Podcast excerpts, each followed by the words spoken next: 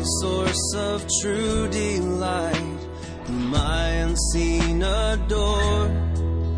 Unveil thy beauties to my sight, that I might love thee more.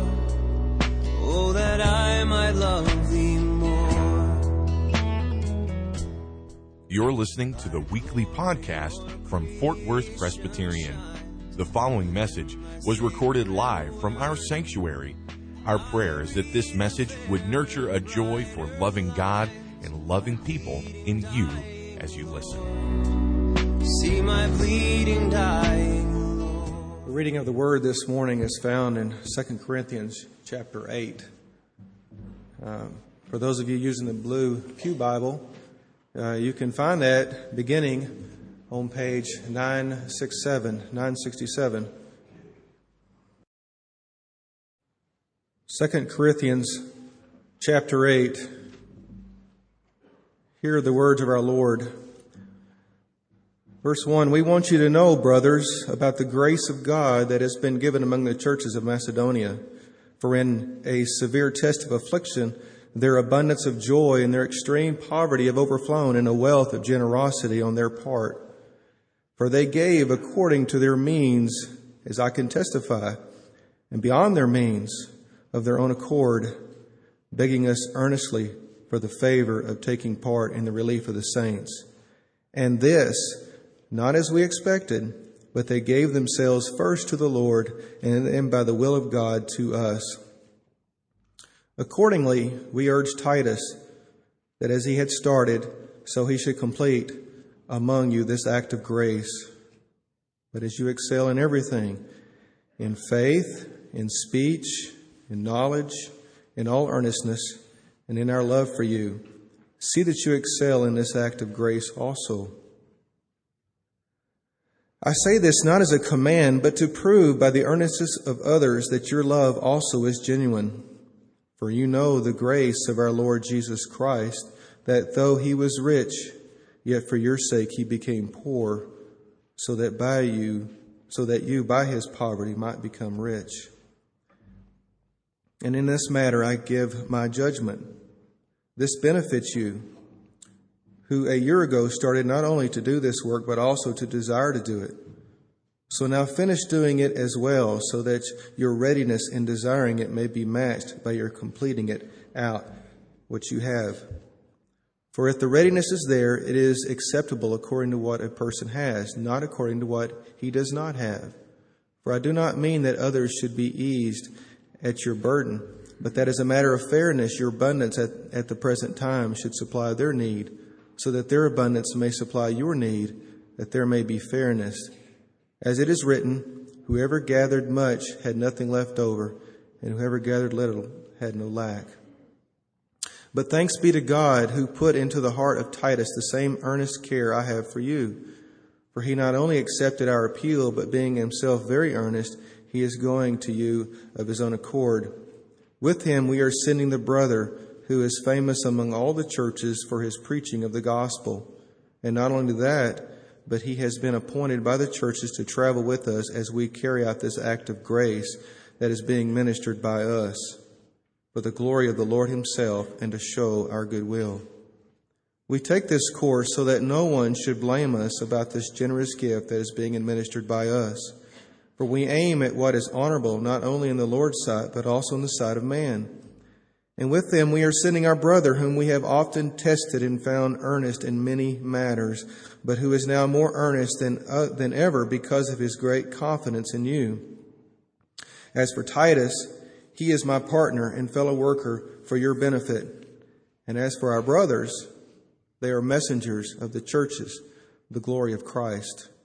So give proof before the churches of your love and of our boasting about you to these men.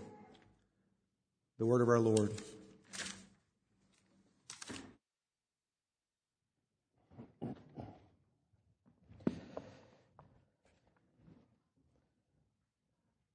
I want to uh, pray for uh, several people before we uh, come to the Word. And I tried. Uh, is Tom Stoy here? Tom? Does anybody remember the name of his son? Daniel, thank you. I, I, I, I drew a blank this morning and I thought I could find it in my emails and I just couldn't, and I wanted his name before I prayed uh, for him. Let us uh, pray as we come to God's Word and think about our congregation. Lord, we thank you that you are the shepherd of your sheep. You care for all the needs of your people. We know how many needs there are of every kind within our congregation, Lord. We thank you that you are the shepherd not only for us as a whole, but individually. Even as David said, the Lord is my shepherd. We thank you, Lord, that you have a personal commitment to do us good individually and to do us good as a body, as your church. We thank you, Lord, that you nourish us and cherish us because we are your body. We thank you that we are the very temple of the Holy Spirit. We praise you that you so love each member of this body. We pray, Lord, for those in our congregation now looking for work. We pray for those who are concerned about their own job situation. We pray as you commanded us, give us this day our daily bread. We are encouraged that having commanded us to pray that, you will meet our needs as you have promised. May we not be worried because you care for the flowers of the field and the birds of the sky. How much more will you care for your children? We pray for Lynn Whitley recovering at Stonegate, and we pray for Bob Emerson as well at Stonegate, especially in preparation for his surgery on Tuesday on his leg. Oh Lord, we pray that this surgery would be successful and it will remove this problem and he could be restored and be able to go home. And we pray for Lynn that she will be strengthened and, Lord, that she'll be able to return to her home. We pray for the family of Ed Lothar and his passing earlier this month. And Lord, we pray that you would give them the comfort of Christ and they would continually be drawn after you. And we pray for Steve and Rebecca Allen, for Whitney, Isabella, and Reagan, and the loss of Rebecca's father, uh, John Murphy this past Tuesday. We pray for his wife, Judy, and their long marriage of almost 50 years, that you would bring her comfort, Lord, in this devastating loss, this loss that tears one's insides out. We pray, Lord, that you would draw them all after Jesus Christ. We pray, Lord, that you would use this to manifest your goodness and greatness to them in Christ. We pray as well for Mark Roberts and Daniel Stoy as they are overseas in Afghanistan. Lord, that you would protect them, that you would cause them to trust you. Lord, that you would give them grace to manifest your glory in every way they can in that place. You would draw them after yourself. Lord, we pray that uh, you would bring them back safely. We pray, Lord, for the best possible ending of that conflict there, for the sake of righteousness and justice, for the sake of the gospel and uh, ongoing kingdom of Jesus Christ. And Lord, as we come to your word, bless us. Give us eyes to understand. Give us hearts to embrace it, lives that conform to it. Give us your grace, O Lord, as we come to this passage. In Jesus' name, amen. This morning we're going to focus on verse 9. For you know the grace of our Lord Jesus Christ, that though he was rich, for your sake he became poor, so that you by his poverty might become rich. We saw uh, two weeks ago how Paul lays before the Corinthians the amazing example of the Macedonians, the people that lived in Philippi and Thessalonica and how they gave themselves so freely and gave so freely of their uh, goods, their wealth, to support the poor in Jerusalem. Paul is going around the Mediterranean basin now, taking up a collection for the poor saints in Jerusalem. He, he's so concerned that the Gentiles will show their love and support for um, their mainly Jewish brethren uh, in Christ in Jerusalem. And he gives this great example of the Macedonians, uh, their eager love, their giving of themselves, their begging for the privilege, even though they're poverty stricken. They had a great joy in spending themselves for their brothers and sisters in Jerusalem. And you'll notice in the verse right before uh, our passage, in verse 8, he says, that I'm not giving this just as a command so that you just feel obligated to give. I, I don't want just uh, kind of a, a, a reluctant obedience. I want you to have stirred in your heart the same love that they have. In fact, I, I, I, talk about this so that the same earnest love of the Macedonians will just show itself in your heart as well. You'll manifest that that's your heart. There'll be an echo in your heart of the Macedonian love. And he says, that's why I'm proving by this earnest love, they have shown the love of God in Christ. They've shown His love the way they wanted to give. And I believe that this is going to come forth in your heart as well. And then he says, For you know the grace of our Lord Jesus Christ. As though he says, and the ultimate example of earnest, joyful love. The ultimate, supreme example of this love that the Macedonians is just a copy of is the Lord Jesus Christ Himself. He is our Lord. He defines our lives. There can be no other Christian life, Paul assumes here, than the one that more and more looks like Jesus Christ Himself, who lavishly gave Himself away for us. That's the only Christian life that's assumed in the Scriptures. We are called to it. It's assumed that when Christ's life is in you, it will more and more conform as you and I give ourselves away as Christ gave himself away. And so, the question for ourselves at the outset how can we say that we're living out the new life we have in Christ and that life not be one of eager sacrifice and generosity? How could it be anything else? If it's the life of this Christ, the Spirit of this Christ that indwells us, this Christ who, though he was rich, impoverished himself for our sake. So you see, in this area of giving, he calls us just to look at Jesus Christ. He didn't talk about the tithe here. He talks about something a lot bigger. Some of us, if we really did the facts and figures and we did a little calculation, a little math, we'd realize, well, gosh, I'm only giving 1% or 2% or 3%. And and you kind of think, well, at least we should be giving what generally was understood in the Old Testament of 10%. But then we have to ask the question in the light of Jesus Christ, in the light of his lavish sacrifice, how do the people of God spontaneously, joyfully give away themselves and their possessions for the sake of Jesus Christ? That's the challenge of a passage like this. He doesn't say how much, does he? He says, You know the grace of the Lord Jesus Christ, who impoverished himself to make us rich. End of story. End of argument. That's the whole of his logic, in a sense. You notice how he says, You know this grace. They, they've understood this grace. They've encountered this grace. Grace here, you could translate it as a generous kindness or maybe even generosity.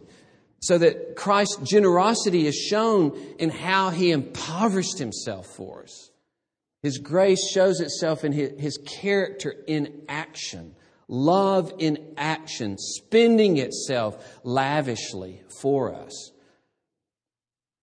Cranfield calls this, he defines this phrase, the grace of our Lord Jesus Christ. He says, it denotes the utterly undeserved, I love this phrase, royally free, like kingly. You know, it, it's unhindered. Nobody can stop it. And it's sovereign. It does whatever it wants to. It's not coerced. So, this undeserved, royally free, effective, unwearying, inexhaustible goodwill of Jesus Christ. That's His grace. pouring forth, overflowing all boundaries, reaching anybody and everybody in its wake. Passionate, glorious. God rejoices in spending himself lavishly for the good of those who deserve nothing. That's the grace of Jesus Christ. And the grace is shown in particular in how he, rich, became poor. His richness here points to his pre existent state before his incarnation. It points to the glory he had before he entered the world. As Jesus himself in John 17 spoke of the glory that he had with his Father before the world began. And later in John 17, he says, You loved me before the foundation of the world. And so th- there's this glory of the heavenly existence, the divine existence in eternity. And he chose to abandon that existence. He chose to put that aside.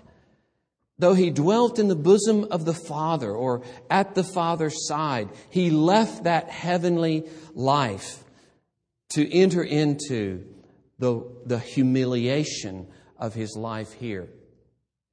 The humiliation of taking upon himself flesh and being subject to the powers of this world that he has always been Lord over.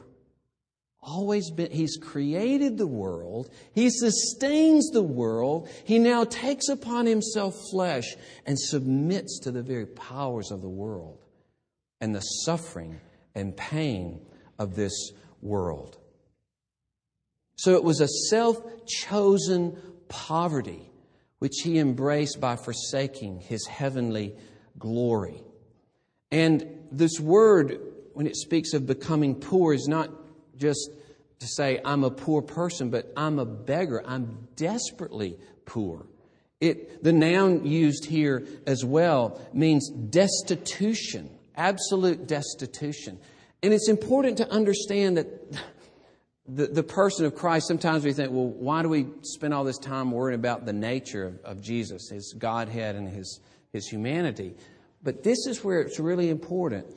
He is God and man, but He's one person. He's just one person. So you have to say He. There's only one He. Can't say, well, God this and man. You know, I understand that it's His humanity alone could be pierced on the cross, but He, He, the Lord Jesus Christ, the only person, He suffered. He suffered. He had no place to lay his head. He sweat drops of blood and said that he was on the point of complete emotional collapse in the Garden of Gethsemane. He was betrayed by his close follower. He was abandoned by all his closest friends. He was denied by his most vocal supporter, Peter. He, this one person, he was beaten and crowned with thorns. He was mocked and spit upon. He was scourged so that his back and legs were ripped open 39 times to become basically hamburger. He, the one person, the Lord Jesus Christ, carried his cross and fell in exhaustion. He died without a single possession. Even the clothes he wore were stripped off him by the soldiers responsible for his execution. His feet and wrists were pierced with spikes. He was raised above the earth and hung helplessly exposed on the cross. He struggled to breathe, pushing himself up against the nails in his feet and his back against the wood. And the loss of body fluids made him desperately, severely dehydrated. He said, The Lord of glory, He said, I am thirsty. He said, My God, my God, why have you forsaken me? Murphy O'Connor says, he became poor by accepting the radical impoverishment of a degrading and humiliating death in which everything was taken from him. And Barrett calls it the absolute naked poverty of crucifixion. The absolute naked poverty of crucifixion. But you know the emphatic word here? The emphatic word, first place is for you. For you, though he was rich, he became poor. For you. He did it all for our sake, so that through his poverty we might become rich. Philip Hughes says, No other else has impoverished himself as he did. No one was richer than he, none became poorer than he. But you see, this, this impoverishment was absolute, absolutely necessary for our enrichment. It was by his poverty, Paul says here. By his poverty. And here again, the, the emphatic word is you. so that you, by his poverty, might become rich. And we can only touch at the richness that's spoken of here. So that by his poverty you would know the forgiveness of sin. So that by his poverty you would know what it is to cry out, Abba, Father, by the Holy Spirit within you, so that by his poverty you would have the riches of being now the temple of God. Your body, a temple of God. The people as a whole, the temple of God. The riches by his poverty of dying to your old life and being raised to a new life. The glory by his poverty of those who now so belong to Him that we are called holy, separated out, belonging to Him exclusively, His own private possession, His own jewels over which He rejoices. Now, we have the riches that His power is toward us who believe. His unlimited power is directed toward us to release us from sin so that He is always working in us to will and to do for His good pleasure. We have a community of brothers and sisters we have the fellowship of God's people. We have gifts that, that are inter, interlocking and interdependent. We have the mutual encouragement of brothers and sisters. We have the privilege of being a little picture of the love of God in a dark world. We've been made glorious. We're, we're the light of the world. We sinners are light of the world. He says, Paul, you were the darkness. Now you're the light. The riches that that flow to us in Christ. He goes to prepare a place for us. Paul says he will come from heaven where our citizenship is, and he will come and conform our lowly bodies into the likeness of his own glorious body. We will be raised even as Jesus is raised, completely free from sin, bodies that are glorious and powerful in a way we can't even understand so that in the ages to come he will spend his lavish capacity in kindness toward us forever. He even says, in that day, you will sit at table and I will come and serve you. As an indication that he will be utterly devoted to our good and happiness forever because of his unlimited resources. And so Paul can say, as part of the riches that we have, if God is for you, who can be against you? What can be against you? All things work together for your good. He will cause all good to come to you. Nothing will separate you from the love of God in Christ. He even says at the end of 1 Corinthians, all things are yours. Life and death and the present and the future, they all belong to you because they're servants in His hands to do you good.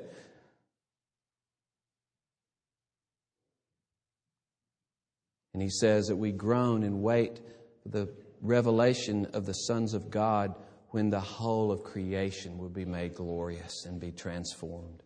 And the city of God will descend from heaven. And we will dwell, dwell in the presence of God forever. If he had not impoverished himself utterly and completely, we have not tasted one bit of that. It's through his impoverishment, choosing to impoverish himself, that we have these riches. And Paul says, looking at that, how will you spend your life?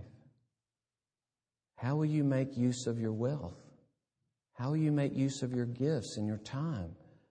What will you do with this Jesus? It can't be a casual thing with Jesus. He just doesn't allow that. He is Lord. And just reject Him.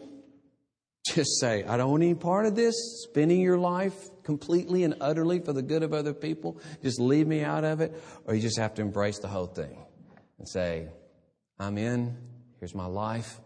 Oh Lord, claim me, remake me, give me new motives, give me new desires, give me the new heart you promised, fill me with your spirit. Lord, save me. Save me from myself. Save me from myself. Make me like you.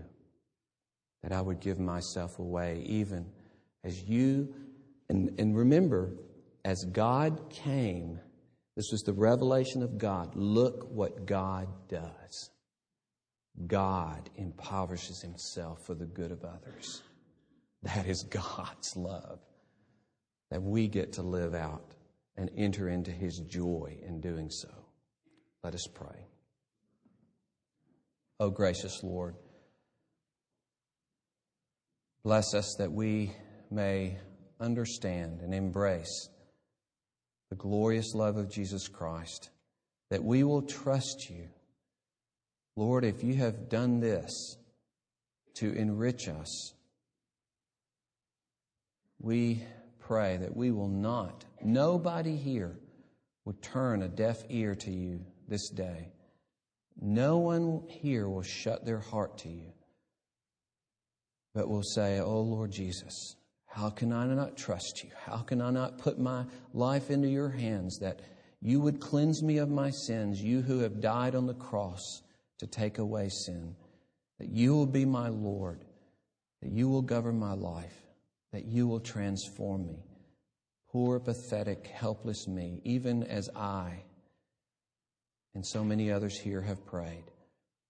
Thank you, Lord, for a salvation that reaches down to right where we are in all of our sinfulness and all of our helplessness and draws us up to the very throne of God and embraces us forever. Thank you, Lord, that through your poverty we have been made rich. Amen. pleasing scene was clouded or with pain. Thank you for listening to this weekly podcast from Fort Worth Presbyterian. Our prayer is that this message was able to nurture a joy for loving God and loving people in you. Please visit our website for worship service times, directions to the church, and to subscribe to this podcast. Our web address is fortworthpca.org. Fort Worth Presbyterian is a part of the Presbyterian Church in America.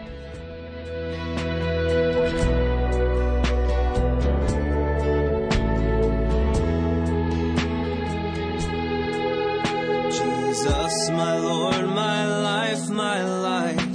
Oh, come with blissful ray. The shades of night and chase my fears away. Won't you chase my fears away?